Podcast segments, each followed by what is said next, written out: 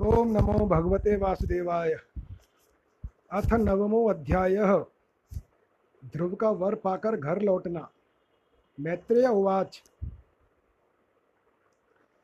त एव मुत्सन्न भया उरुक्रमे कृतावनामाह।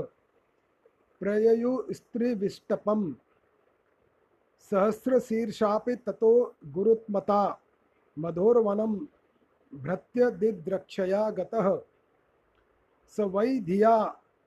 योगविपाकत्रितीव्रया हृत्पद्मकोशे स्फुरितं तडित्प्रभं तिरोहितं सहसैवोपलक्ष्य। बहिः स्थितं तदवस्थं तद् ददर्श। तद्यर्शनेनागत साध्वस्सः चित्ताववन्दताङ्गं विनम्य दण्डवत्। दृग्भ्यां प्रपश्यन् प्रपिबन्ने वार्भकश्चुम्बन्नेवास्येन। भुजैः भुजैरिवाशि रिवाश्लिशन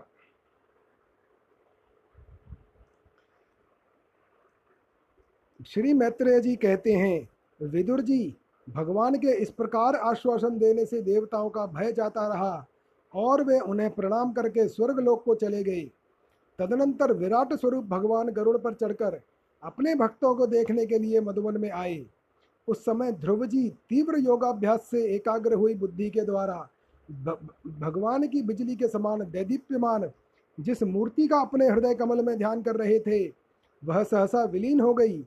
इससे घबराकर उन्होंने ज्यों ही नेत्र खोले कि भगवान के उसी रूप को बाहर अपने सामने खड़ा देखा। प्रभु का दर्शन पाकर बालक ध्रुव को बड़ा कौतूहल हुआ। कुतूहल हुआ, वे प्रेम में अधीर हो गए। उन्होंने पृथ्वी पर दंड के समान लौटकर उन्हें प्रणाम किया और वे इस प्रेम भरी दृष्टि से उनकी ओर देखने लगे कि मानो नेत्रों से उन्हें पी जाएँगे, मुख से चूम लेंगे और भुजाओं में कस लेंगे।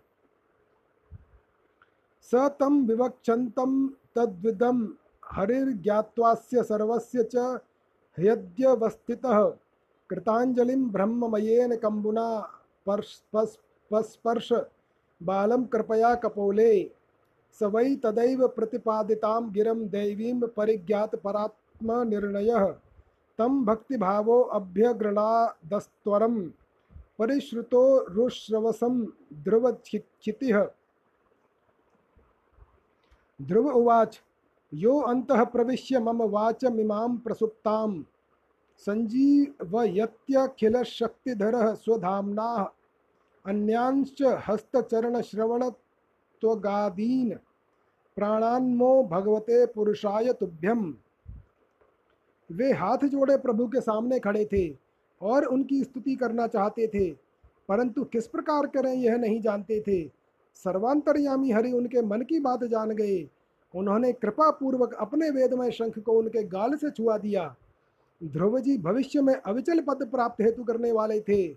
इस समय शंख का स्पर्श होते ही उन्हें वेदमयी दिव्य वाणी प्राप्त हो गई और जीव तथा ब्रह्म के स्वरूप का भी निश्चय हो गया। वे अत्यंत भक्तिभाव, धैर्यपूर्वक विश्व विख्यात कीर्तिमान श्री हरि की स्तुति करने लगे।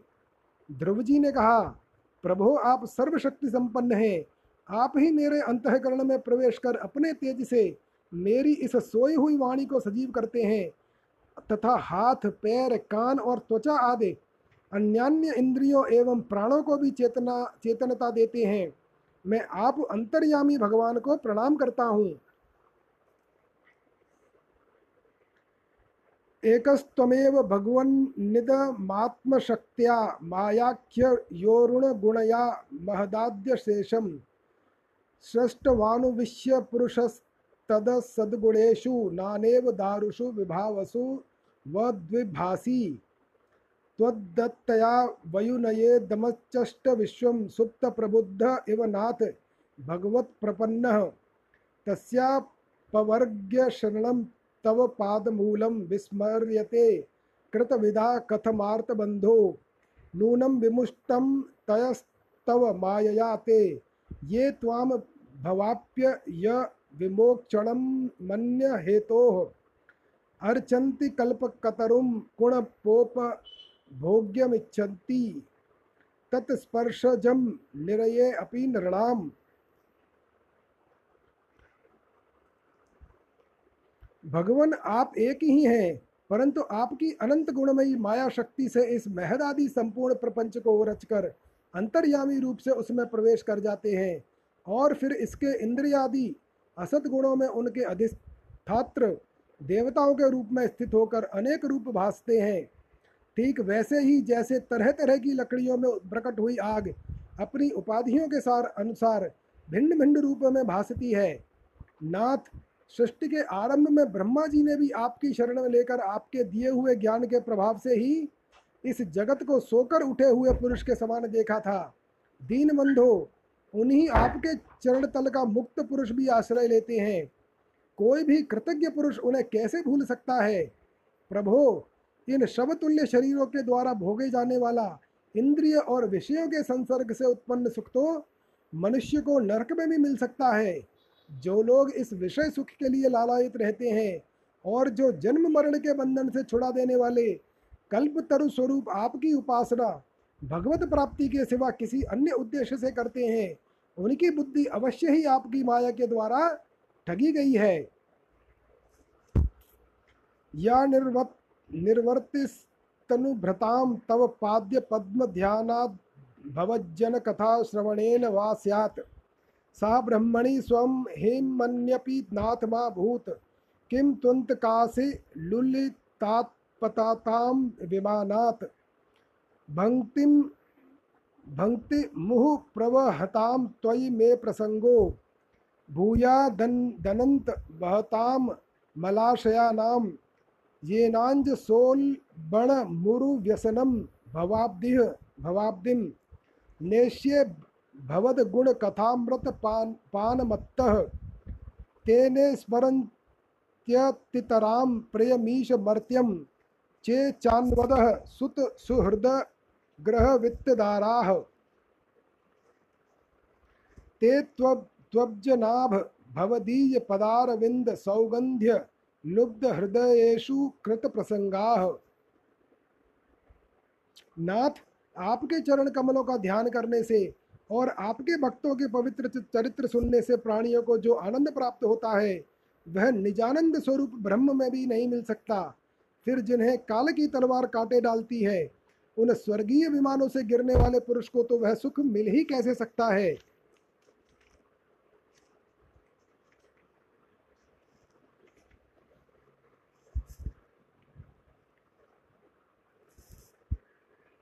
अनंत परमात्मन, मुझे तो आप उन विशुद्ध हृदय महात्मा भक्तों का संग दीजिए, जिनका आप में अविच्छिन्न भक्ति भाव है।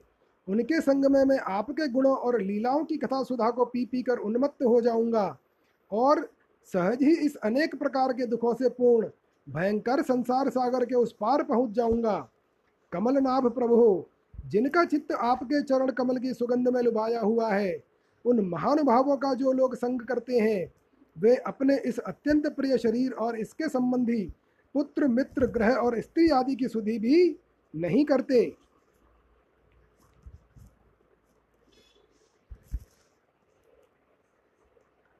त्रियंग नगद्विज सरीसृप देव दैत्य मर्त्यादिभिः परिचितं सदस्य दुशेषम।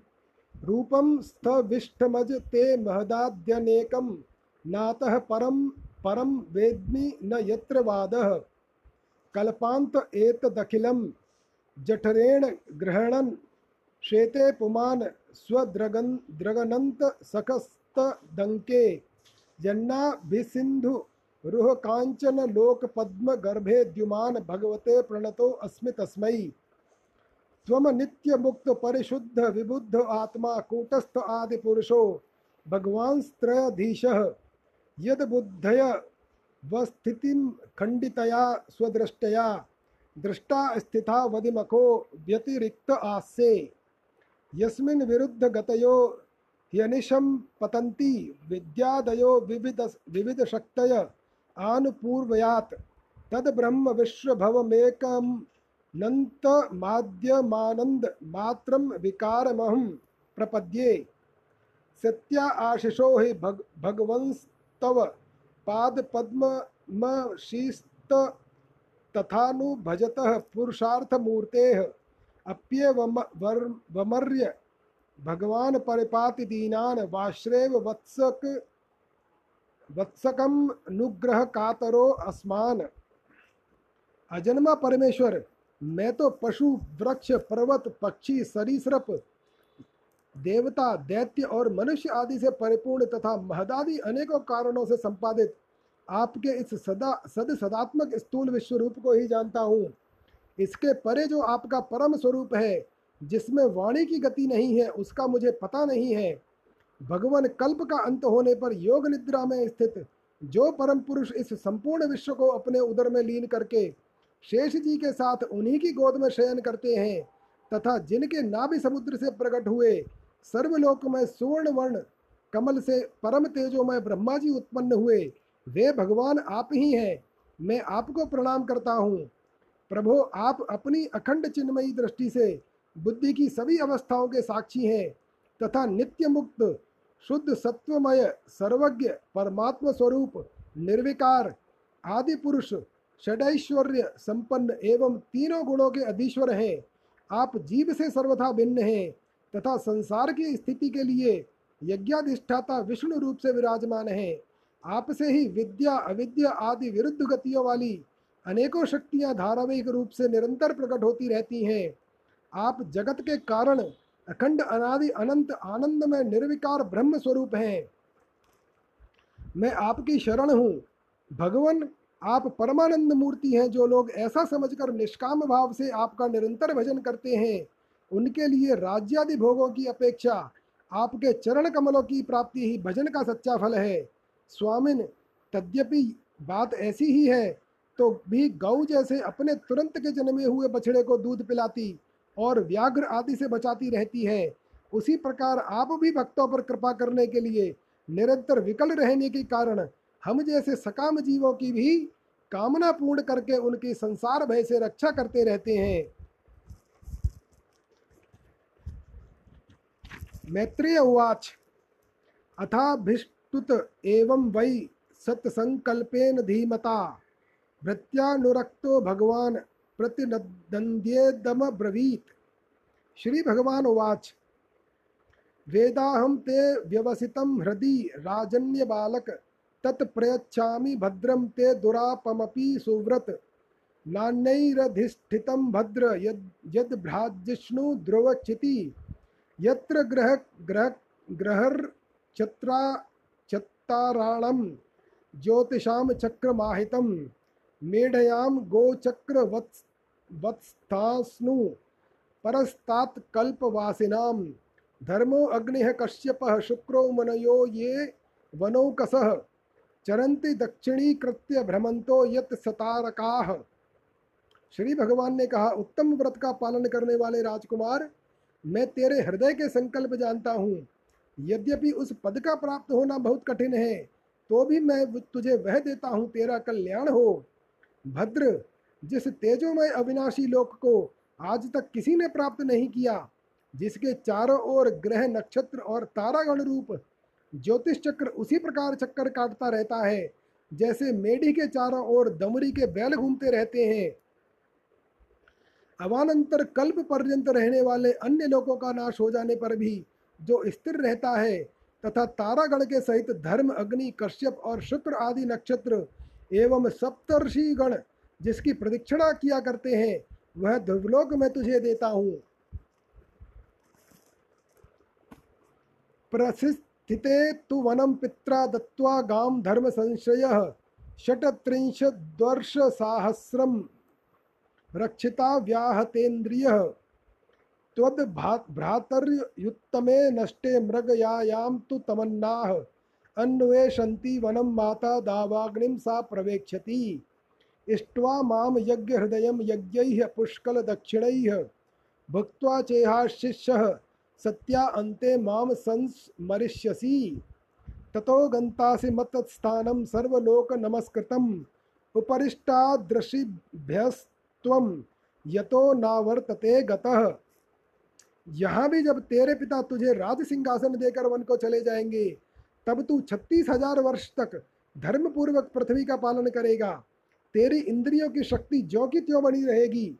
आगे चलकर किसी समय तेरा भाई उत्तम शिकार खेलता हुआ मारा जाएगा। तब उसकी माता सुरुचि, पुत्र प्रेम में पागल होकर उसे वन में खोजती हुई दावानल में प्रवेश कर जाएगी। यज्ञ मेरी प्रिय मूर्ति है। तू अनेकों बड़ी बड़ी दक्षिणाओं वाले यज्ञों के द्वारा मेरा यजन करेगा। तहाँ यहाँ उत्तम उत्तम भोग भोग कर अंत में मेरा ही स्मरण करेगा। इससे तू अंत में संपूर्ण लोकों के वंदनीय और सप्तर्षियों से भी ऊपर मेरे निज धाम को जाएगा। जहाँ पशु जाने पर फिर संसार में लौटकर नहीं आना होता। मैत्रेय उवाच। इत्यर्चितः स भगवान् तिदिश्यात्मनः पदं बालस्य पश्यतो धाम। स्वं गाद गरुड गरुडध्वजः सोऽपि सङ्कल्पजं विष्णोः पादसेवोपसादितं प्राप्य सङ्कल्पनिर्वाणं नातिप्रीतो अभ्यगात्पुरं विदुर्वाच सुदुर्लभम यत्परम पदम हरेर माया हरेर्माया विनस्तचरणार्चनार्जितं लब्ध्वाप्य सिद्धार्थ मिवैक जन्मना कथम स्वात्मानं मन्यतार्थ श्री मैत्रेय जी कहते हैं, बालक ध्रुव से इस प्रकार पूजित हो और उसे अपना पद प्रदान कर भगवान श्री गरुड़ध्वज उसके देखते देखते अपने लोक को चले गए। प्रभु की चरण सेवा से संकल्पित वस्तु प्राप्त हो जाने के कारण यद्यपि ध्रुव जी का संकल्प तो निवृत्त हो गया, किंतु उनका चित्त विशेष प्रसन्न नहीं हुआ, फिर वे अग, अपने नकर को लौट गए।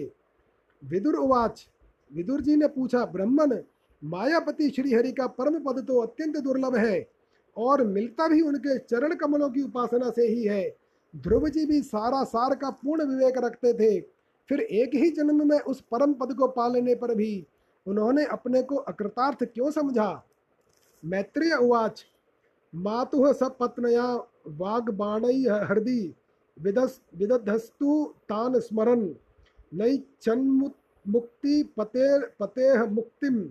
तस्मात् तापमुपेयुवान ध्रुव उवाच, समाधिना नैक भवेन यत्पदम विदुह सन सनंदादय ऊर्ध्वरेतसः, मासैरहं षडभिरमुष्यपादयोश्छायामुपेत्यापगतः।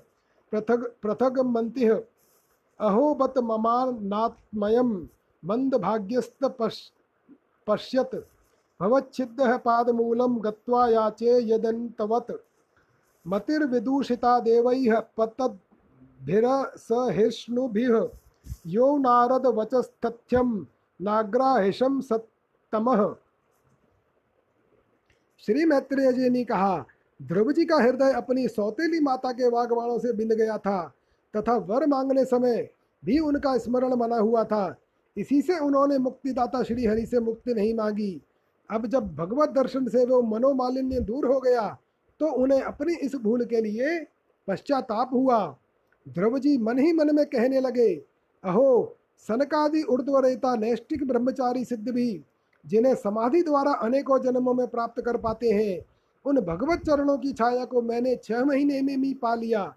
किंतु चित्त में दूसरी वासना रहने के कारण मैं फिर उनसे दूर हो गया। अहो, मुझ मंद भाग्य की मूर्खता तो देखो, मैंने संसार पाश को काटने वाले प्रभु के पाद पद्मों में पहुंचकर भी उनसे नाशवान वस्तु की ही याचना की। देवताओं को स्वर्ग भोग के पश्चात फिर नीचे गिरना होता है, इसलिए वे मेरी भगवत प्राप्ति रूप उच्च स्थिति को सहन नहीं कर सके। अतः उन्होंने ही मेरी बुद्धि को नष्ट कर दिया। तभी तो मुझ दुष्ट ने नारद जी की यथार्थ बात भी स्वीकार नहीं की।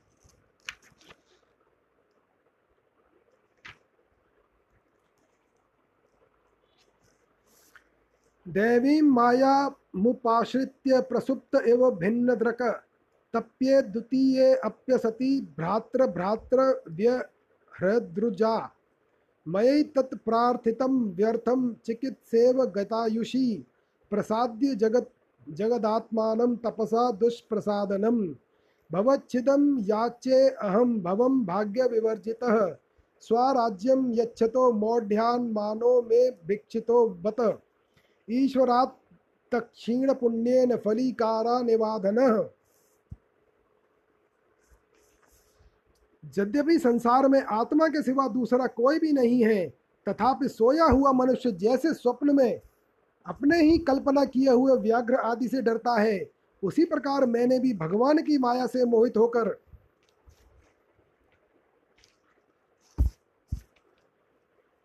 भाई को ही शत्रु मान लिया। और व्यर्थ ही द्वेष रूप हार्दिक लोग से जलने लगा, जिन्हें प्रसन्न करना अत्यंत कठिन है। उन्हीं विश्वात्मा श्री हरि को तपस्या द्वारा प्रसन्न करके मैंने जो कुछ मांगा है, वह सब व्यर्थ है। ठीक उसी तरह, जैसे गतायु पुरुष के लिए चिकित्सा व्यर्थ होती है। ओहो, मैं बड़ा भाग्यहीन हूँ। संसार बंधन का नाश करने वाले प्रभु से मैंने संसार ही मांगा। मैं बड़ा ही पुण्यहीन हूँ। जिस प्रकार कोई कंगला किसी चक्रवर्ती सम्राट को प्रसन्न करके उससे तुष सहित चावलों की कनी मांगे, उसी प्रकार मैंने भी आत्मानंद प्रदान करने वाले श्री हरि से मूर्खतावश व्यर्थ का अभिमान बढ़ाने वाले उच्च आदि उच्च पद ही मांगे।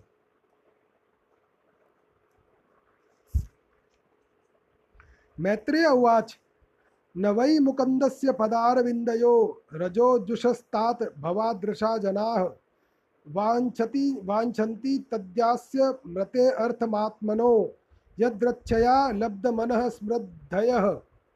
आकर्ण्यात्मज मायान्तं सं यथा आगतं राजा न श्रद्धे, भद्रं भद्रस्य कुतो मम। श्रद्धाय वाक्यम देवर्षे हर्ष वेगेन दर्शितः। वार्ता हर्तुर, हर्तुरति प्रीतो हारम प्रादान्महाधनम सदस्वं रथमारुह्य कार्ता स्वर परिष्कृतं ब्राह्मणैः कुलवृद्धैश्च पर्यस्तो अमात्य बंधुभिः श्री मैत्रेय जी कहते हैं, तात, तुम्हारी तरह जो लोग श्री मुकुंद पदारविंद की मकरंद के ही मधुकर हैं जो निरंतर प्रभु के चरण रज का ही सेवन करते हैं और जिनका मन अपने आप आई हुई सभी परिस्थितियों में संतुष्ट रहता है, वे भगवान से उनकी सेवा के सिवा अपने लिए और कुछ पदार्थ नहीं मांगते। इधर जब राजा उत्तानपाद ने सुना कि उनका पुत्र ध्रुव घर लौट रहा है तो उन्हें इस बात पर वैसे ही विश्वास नहीं हुआ जैसे कोई किसी यमलोक से लौटने की बात पर विश्वास न करे। उन्होंने यह सोचा कि मुझे अभाग्य का ऐसा भाग्य कहाँ? परंतु फिर उन्हें देवर्षि नारद की बात याद आ गई।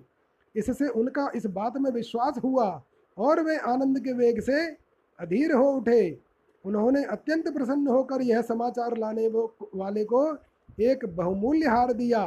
राजा उत्तानपाद ने पुत्र का मुख देखने के लिए उत्सुक होकर बहुत से ब्राह्मण कुल के बड़े बूढ़े मंत्री और बंधुजनों को साथ लिया तथा एक बढ़िया घोड़ों वाले सुवर्ण जड़ित रथ पर हो, सवार होकर वे झटपट नगर के बाहर आए। उनके आगे आगे वेद ध्वनि होती जाती थी, तथा शंख, दुंदुबी एवं वंशी आदि अनेकों मांगलिक बाजे बजते जाते थे। शंख, दंदुभे नादेन ब्रह्म घोषेण वेणुभिः निश्चक्राम पूर्तातूर्ण मात्मजा भीक्षणोत्सुक सुनीति सुरु सुरुचिश्चास्य महिष्यो रुक्मभूषिते आरुह्य शिबिकां सार्धमुत्तमेनाभिजग्मतुः। तं दृष्टवोपवनाभ्यास आयान्तं तरसा रथात्। अवरुह्य नृपस्तूर्णमासाद्य प्रेम विवलः। परिरेभे अङ्गजं दो, दोर्भ्यां दीर्घोत्, दीर्घोत्कण्ठमनाः श्वसन्। विश्वकसेनाडघ्रीं संस्पर्श हताशेषाघ बंधनम अथा जिघ्रन मुहुर्मूर्धिन शीतैः नयन वारिभिः स्नापयामास तनयम जातोद्याम मनोरथ। उनकी दोनों रानियाँ सुनीति और सुरुचि भी सुवर्णमय आभूषणों से विभूषित हो राजकुमार उत्तम के साथ पालकियों पर चढ़कर चल रही थी। ध्रुव जी उपवन के पास आ पहुँचे। उन्हें देखते ही महाराज उत्तानपाद तुरंत रथ से उतर पड़े। पुत्र को देखने के लिए वे बहुत दिनों से उत्कंठित हो रहे थे। उन्होंने झटपट आगे बढ़कर प्रेमातुर हो लंबी लंबी साँसें लेते हुए ध्रुव को भुजाओं में भर लिया। अब ये पहले कैसे ध्रुव नहीं थे? प्रभु के परम पुनीत पाद पद्मों का स्पर्श होने से इनके समस्त पाप बंधन कट गए थे। राजा उत्तानपाद की एक बहुत बड़ी कामना पूर्ण हो गई। उन्होंने बार बार पुत्र का सिर सूंघा और आनंद तथा प्रेम के कारण निकलने वाले ठंडे ठंडे आंसुओं से उन्हें नहला दिया। अभिवंद्य पितुः पादा वार्षी वार्षी भिश्चाभिमंत्रितः ननाम मातरौ शीर्षणा, सत्कृतः सज्जनाग्रणीः सुरुचिस्तं समुत्थाप्य पादावनतं मरभकं परिष्वज्याः जीवेति। बाष्पगदगदया गिरा यस्य प्रसन्नो भगवान् गुणैः मैत्र्यादिभिर्हरिः। तस्मै नमन्ति भूतानि निम्नमाप इव स्वयम्। उत्तमश्च ध्रुवश्चो भाव भावन्योन्यं प्रेम विह्वलौ। अंगसंगा दुत्पुलका वस्त्रौघं मुहुरु हतुः। सुनीतिरस्य जननी प्राणेभ्यो अपि प्रियं सुतम्। उपगुह्यम जहावाधिम तदंग स्पर्श निव्रता तदनंतर संजरों में अग्रगण्य ध्रुव जी ने पिता के चरणों में प्रणाम किया और उनसे आशीर्वाद पाकर कुशल प्रश्न आदि से सम्मानित हो दोनों माताओं को प्रणाम किया। छोटी माता सुरुचि ने अपने चरणों पर झुके हुए बालक ध्रुव को उठाकर हृदय से लगा लिया और अश्रु गदगद वाणी से चिरंजीवी रहो ऐसा आशीर्वाद दिया। जिस प्रकार जल स्वयं ही नीचे की ओर बहने लगता है, उसी प्रकार मैत्री आदि गुणों के कारण जिस पर श्री भगवान प्रसन्न हो जाते हैं, उसके आगे सभी जीव झुक जाते हैं। इधर उत्तम और ध्रुव दोनों ही प्रेम से विवल हो मिले। एक दूसरे से अंगों का स्पर्श पाकर उन दोनों के ही शरीर में रोमांच हो आया, तथा नेत्रों से बार बार आंसुओं की धारा बहने लगी। ध्रुव की माता सुनीति अपने प्राणों से भी प्यारे पुत्र को गले लगाकर सारा संताप भूल गई। उसके सुकुमार अंगों के स्पर्श से उसे बड़ा ही आनंद प्राप्त हुआ। पयस्तानाभ्याम सुस्राव नेत्रजैः सलिलैः वीर वीर सुवो मोह ताम शंसम सुरजना राज्ञीं दिष्टया ते पुत्र आर्तिहा। प्रतिलब्धश्चिरं नष्टो रक्षिता मण्डलं भुवः। अभ्यर्चितस्त्वया नूनं भगवान् प्रणतार्तिहा। यदनुध्यायिनो धीरा मृत्युं जिज्ञुः सुदुर्जयं लाल्यमानं जनैरेवं ध्रुवं सम्भ्रातरं नृपः। आरोप्य करणीं हृष्टः स्तूयमानो अविशत्पुरम्। तत्र तत्रोपसंक्लप्तैर्लसन्मकरतोरणैः सवृन्दैः, कदलीस्तभैः, पूगपोतैश्च तद्विदैः। च्यूतपल्लववासः शृङ्गमुक्ता दामविलम्बिः उपसङ् उपस्कृतं प्रतिद्वारं पामकुम्भैः, सदीपकैः, प्राकारैः गु गोपुरागारैः शातकुम्भपरिच्छदैः सर्वतो अलङ्कृतं श्रीमद्विमान शिखरद्विभिः।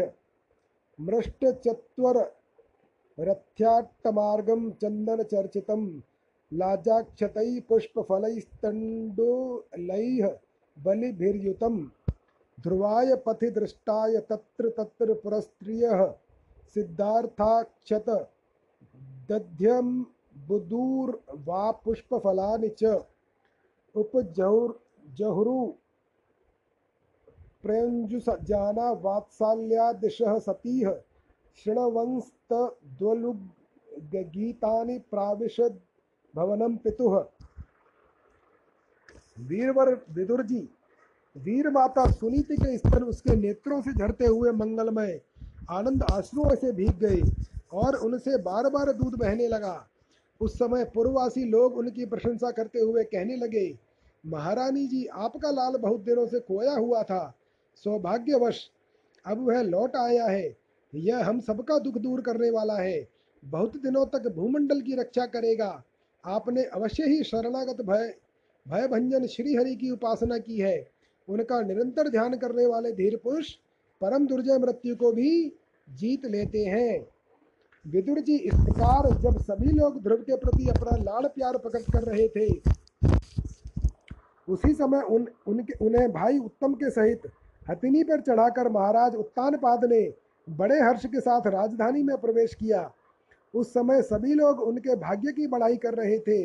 नगर में जहाँ तहाँ मगर के आकार के सुंदर दरवाजे बनाए गए थे, तथा फल फूलों के गुच्छों के सहित केले के खंभे और सुपारी के पौधे सजाए गए थे। द्वार द्वार पर दीपक के सहित जल के कलश रखे हुए थे, जो आम के पत्तों, वस्त्रों, पुष्पमालाओं तथा मोती की लड़ियों से सुसज्जित थे। जिन अनेकों परकोटों, फाटकों और महलों से नगरी सुशोभित थी, उन सबको सुवर्ण की सामग्रियों से सजाया गया था तथा उनके कंगूरे विमानों के शिखर के समान चमक रहे थे। नगर के चौक, गलियों, अट्टारियों और सड़कों को झाड़ बुहार कर उन पर चंदन का छिड़काव किया गया था और जहाँ तहाँ खील, चावल, पुष्प फल जऊ एवं अन्य मांगलिक उपहार सामग्रियाँ सजी रखी थी। ध्रुवजी राजमार्ग से जा रहे थे। उस समय जहाँ तहाँ नगर की शीलवती सुंदरियाँ उन्हें देखने को एकत्र हो रही थी, उन्होंने वात्सल्य भाव से अनेकों शुभाशीर्वाद देते हुए उन पर सफ़ेद सरसों, अक्षत, दही, जल, दूरवा, पुष्प और फलों की वर्षा की।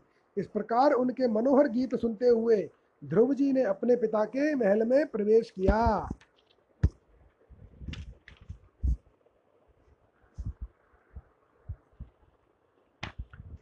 महामणि व्रातमये स तस्मिन् भवनोत्तमे लालितो नितरां पित्रा न्यवसद्विवि देववत्। पय फेन निवाहशय्या दान्त रुक्म परिच्छिदाः। आसनानि महार्हाणि यत्र रौक्मा उपस्कराः। यत्र स्फटिककुडयेषु महामारकेकतेषु च मणिप्रदीपा आभान्ति लल ललना रत्नसंयुताः उद्यानानि च रम्याणि विचित्रैः। अमरद्रुमैः कूजन्द्विहङ्गं मिथुनैः गायन् मत्तं मधुव्रतैः। वाप्यो वैदूर्यसोपानाः।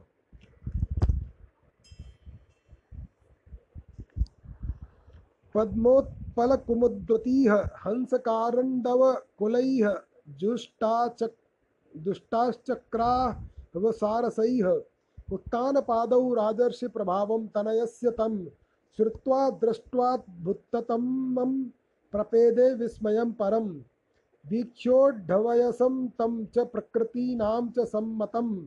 अनुरक्तप्रजं राजा ध्रुवं चक्रे भुवः पतिम्। आत्मानं च प्रवयसमाकल्यय विशाम्पतिः। वनं विरक्तः प्रातिष्ठ द्विमृषत् मृषन्नात्मनो गतिम। वह श्रेष्ठ भवन महामूल्य मणियों की लड़ियों से सुसज्जित था। उसमें अपने पिता के लाड़ पार क्या सुख भोगते हुए, वे उसी प्रकार आनंद पूर्वक रहने लगे जैसे स्वर्ग में देवता लोग रहते हैं। वहाँ दूध के फेन के समान सफ़ेद और कोमल शैयाएँ, हाथी दांत के पलंग, सुनहरी कामदार पर्दे, बहुमूल्य आसन और बहुत सा सोने का सामान था। उसकी स्फटिक और महामरकत मणि की दीवारों में रत्नों की बड़ी हुई स्त्री मूर्तियों पर रखे हुए मणिमय दीपक जगमगा रहे थे। उस महल के चारों ओर अनेक जाति के दिव्य वृक्षों से सुशोभित उद्यान थे, जिनमें नर और मादा पक्षियों का कलरव तथा मतवाले भवनों का गुज्जान हो रहा रहता था। उन बगीचों में वैदुर्यमणि पुखराज की सीढ़ियों से सुशोभित बावलियाँ थीं, जिनमें लाल, नीले और सफ़ेद रंग के कमल खिले रहते थे तथा हंस, कारंडव, चकवा एवं सारस आदि पक्षी क्रीड़ा करते रहते थे। राजर्षि उत्तानपाद ने अपने पुत्र के अति अद्भुत प्रभाव की बात देवर्षि नारद जी से पहले ही सुन रखी थी।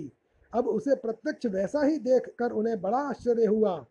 फिर यह देख कर के अब ध्रुव तरुण अवस्था को प्राप्त हो गए हैं।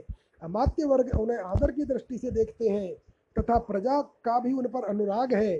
उन्होंने उन्हें निखिल भूमंडल के राज्य पर अभिषिक्त कर दिया और आप वृद्धावस्था आई जानकर आत्मस्वरूप से का चिंतन करते हुए संसार से विरक्त होकर वन को चल दिए।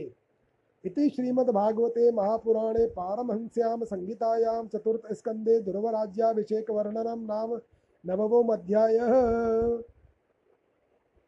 अथ दशमो अध्यायः उत्तम का मारा जाना और ध्रुव के ध्रुव का यक्षों के साथ युद्ध।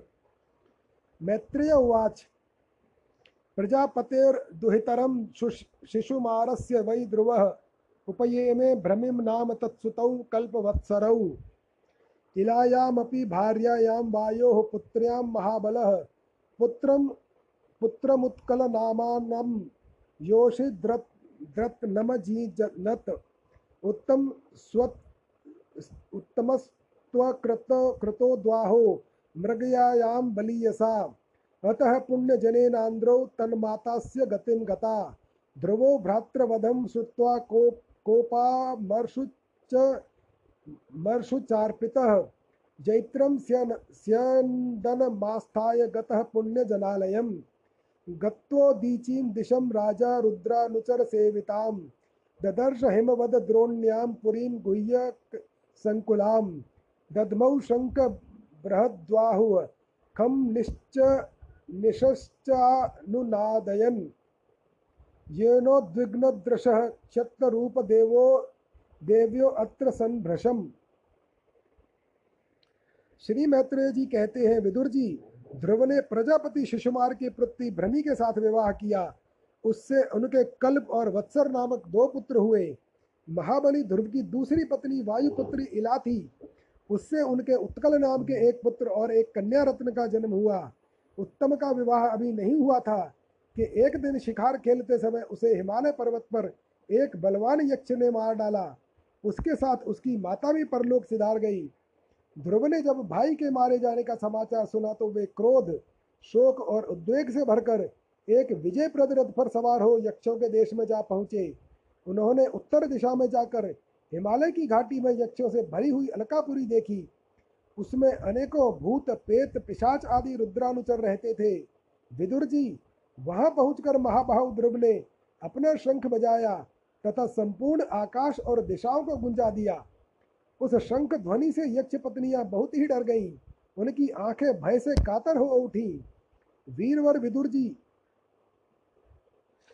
असहंतस्तन्निनादं भिपेतुर्रा पेतुर् पेतुरुदायुधाः, सत्तानापततो वीर उग्रधन्द्वा महारथः, एकैकं युगपत्सर्वान् बाणैः स्त्रिभिस्त्रिभिः ते वै ललाटलग्नैस्तैरिषुभिः सर्व एव हि मत्वा निरस्तमात्मानमाशंसन्।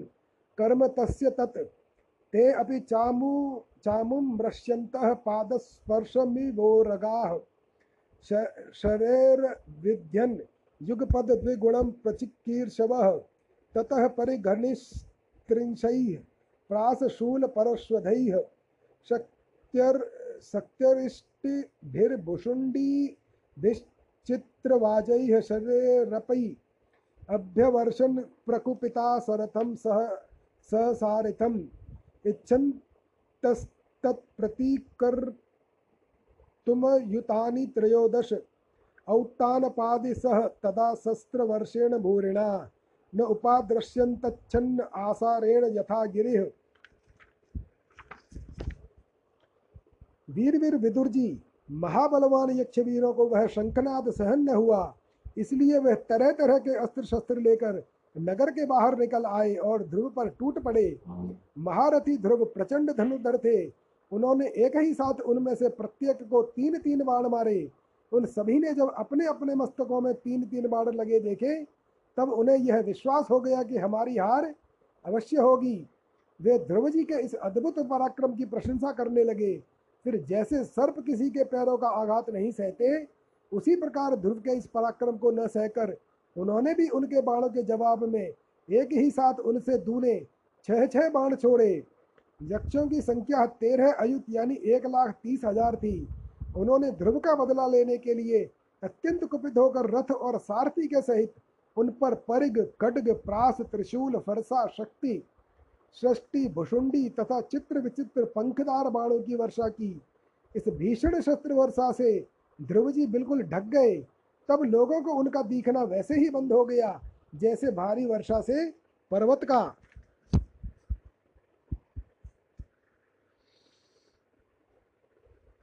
हाहाकारस्तदैवा दैवासीत् सिद्धानां दिवि पश्यतां हतो अयं मानवः सूर्यो मग्नः पुण्यजनार्णवे। नन्द नदस्सु यातुधानेषु जयकाशिश्वथो मृधे।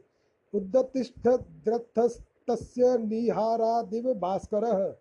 धनुर्विस्फुर्जयन् दिव्यं द्विषतां खेदमुद्वहन् अस्त्रौघं व्यधमद्वाणैः घनानि कमवि कमिवानिलः। तस्य ते चापनिर्मुक्ता भित्त्वा वर्माणि रक्षसां कायानाविविशुस्तिग्मा गिरिनशर्णयो यथा। भल्लैः सञ्छिन्द्यमानानां शिरोभिश्चारुकुण्डलैः। उरुभिर्हेमतालाभेर्भेर्दो भिर् भिर्वल्लय वल्लुगिभिः। हारे हार केयूर मुकुटे रुष्णीशैश्च महाधनैः आस्त्रतास्ता रणभुवो रेजुर्वीर मनोहराः उस समय जो सिद्धगण आकाश में स्थित होकर यह दृश्य देख रहे थे, वे सब हाय हाय करके कहने लगे आज यक्ष सेना रूप समुद्र में डूबकर यह मानव सूर्य अस्त हो गया। यक्ष लोग अपनी विजय की घोषणा करते हुए युद्ध क्षेत्र में सिंह की तरह गरजने लगे। इस बीच में ध्रुव जी का रथ एकाएक वैसे ही प्रकट हो गया जैसे कोहरे में से सूर्य भगवान निकल आते हैं ध्रुव जी ने अपने दिव्य धनुष की टंकार करके शत्रुओं के दिल हिला दिए और फिर प्रचंड बाणों की वर्षा करके उनके अस्त्र शस्त्रों को इस प्रकार छिन्न भिन्न कर दिया, जैसे आंधी बादलों को तितर बितर कर देती है। उनके धनुष से छूटे हुए तीर, तीखे तीर यक्ष राक्षसों के कवचों को भेद कर इस प्रकार उनके शरीरों में घुस गए, जैसे इंद्र के छोड़े हुए वज्र पर्वतों में प्रवेश कर गए थे। विदुर जी, महाराज ध्रुव के बाणों से कटे हुए यक्षों के सुंदर कुंडल मंडित मस्तकों से, सुनहरी ताल वृक्ष के समान जांगों से, वलय विभूषित बाहुओं से, हार भुजबंद मुकुट और बहुमूल्य पगड़ियों से फटी हुई, वह वीरों के मन को लुभाने वाली समर भूमि बड़ी शोभा पा रही थी। हता वशिष्ठा इतरे रणाजिराद रक्षो गणाः क्षत्रिय वर्य सायकैः, प्रायो विव्रक्रणा वयवा विद्र यूथपा इव अपश्यमानः स तदा आत्ततायिनं महामृधे कञ्चन मानवोत्तमः। पुरीं दिद्रक्षन्नपि नाविशद द्विषां न मायिनाम वेद चिकीर्षितं जनः। इति ब्रुवंश्च वंश्चित्ररथः स्वसारथिं यत्तः परेषां प्रतियोगशङ्कितः। जलधेरि देरितं नवस्वतो दिक्षु रजो अन्वदृश्यत जो यक्ष किसी प्रकार जीवित बचे वे क्षत्रिय प्रवर ध्रुव जी के बाणों से प्राय अंग छिन्न भिन्न हो, हो जाने के कारण युद्ध क्रीड़ा में सिंह से परास्त हुए गजराज के समान मैदान छोड़कर भाग गए। नरश्रेष्ठ ध्रुव जी ने देखा कि उस विस्तृत रणभूमि में अब एक भी शत्रु अस्त्र शस्त्र लिए उनके सामने नहीं है तो उनकी इच्छा अलकापुरी देखने की हुई। किंतु वे पुरी के भीतर नहीं गए। ये मायावी क्या करना चाहते हैं? इस बात का मनुष्य को तो पता नहीं लग सकता। सारथी से इस प्रकार कहकर वे उस विचित्र रथ में बैठे रहे, तथा शत्रु के नवीन आक्रमण की आशंका से सावधान हो गए। इतने में ही उन्हें समुद्र की गर्जना के समान आंधी का भीषण शब्द सुनाई दिया, तथा दिशाओं में उठती हुई धूल भी दिखाई दी।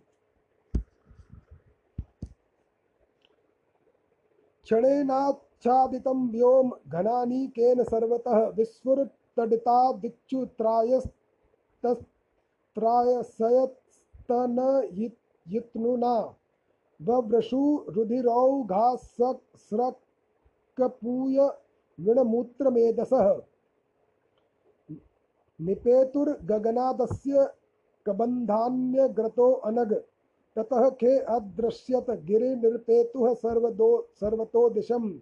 गदा परिघने घनिस्त्रिंशमुसलाः साश्मवर्षिणः, अहयो अशनिनिः श्वासा वमन्तो अग्निः रुषाक्षिभिः, अभ्यधावन गजामत्ताः सिंह व्याघ्राश्च यूथशः, समुद्र उर्मभिः भीर्मः, पल्लावयन् सर्वतो भुवम, आससाद महाह्रादः कल्पांत एव भीषण।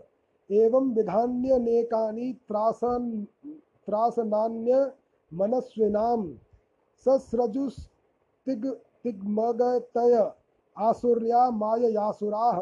ध्रुवे प्रयुक्तामसुरैस्तां मायामतिदुस्तरां निशाम्य तस्य मुनयः शमाशंसन् समागताः।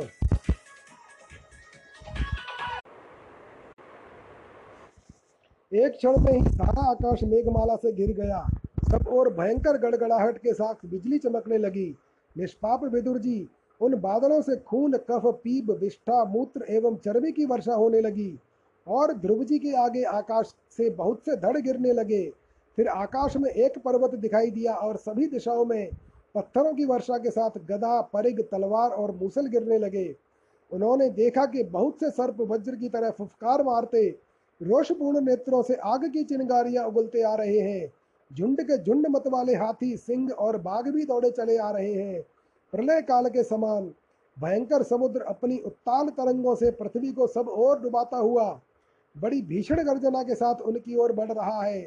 कूर स्वभाव असुरों ने अपनी आसुरी माया से ऐसे ऐसे ही बहुत से कौतुक दिखलाए, जिनसे कायरों के मन काँप सकते थे। ध्रुव जी पर असुरों ने अपनी दुस्तर माया फैलाई है। यह सुनकर वहाँ कुछ मुनियों ने आकर उनके लिए मंगल कामना की। मुनय उचुह औतान पादे भगवान स्तव शार्गन्धन्वा देव क्षिणोत्व वनतार्तिहरो विपक्षान। यन्नामधेय धाय निशम्य चाद्धा। लोको अंजसा तरित तरति दुस्तर मंग मृत्युम। मुनियों ने कहा उत्तान पाद नंदन ध्रुव शरणागत भयभंजन शारंग पाणी भगवान, नायन तुम्हारे शत्रुओं का संहार करे। भगवान का तो नाम ही ऐसा है जिसके सुनने और कीर्तन करने मात्र से मनुष्य दुस्तर मृत्यु के मुख से अनायास ही बच जाता है। इति श्रीमद्भागवते महापुराणे पारमहंस्याम संहितायां चतुर्थ स्कंदे दशमोऽध्यायः ओम नमो भगवते वासुदेवाय।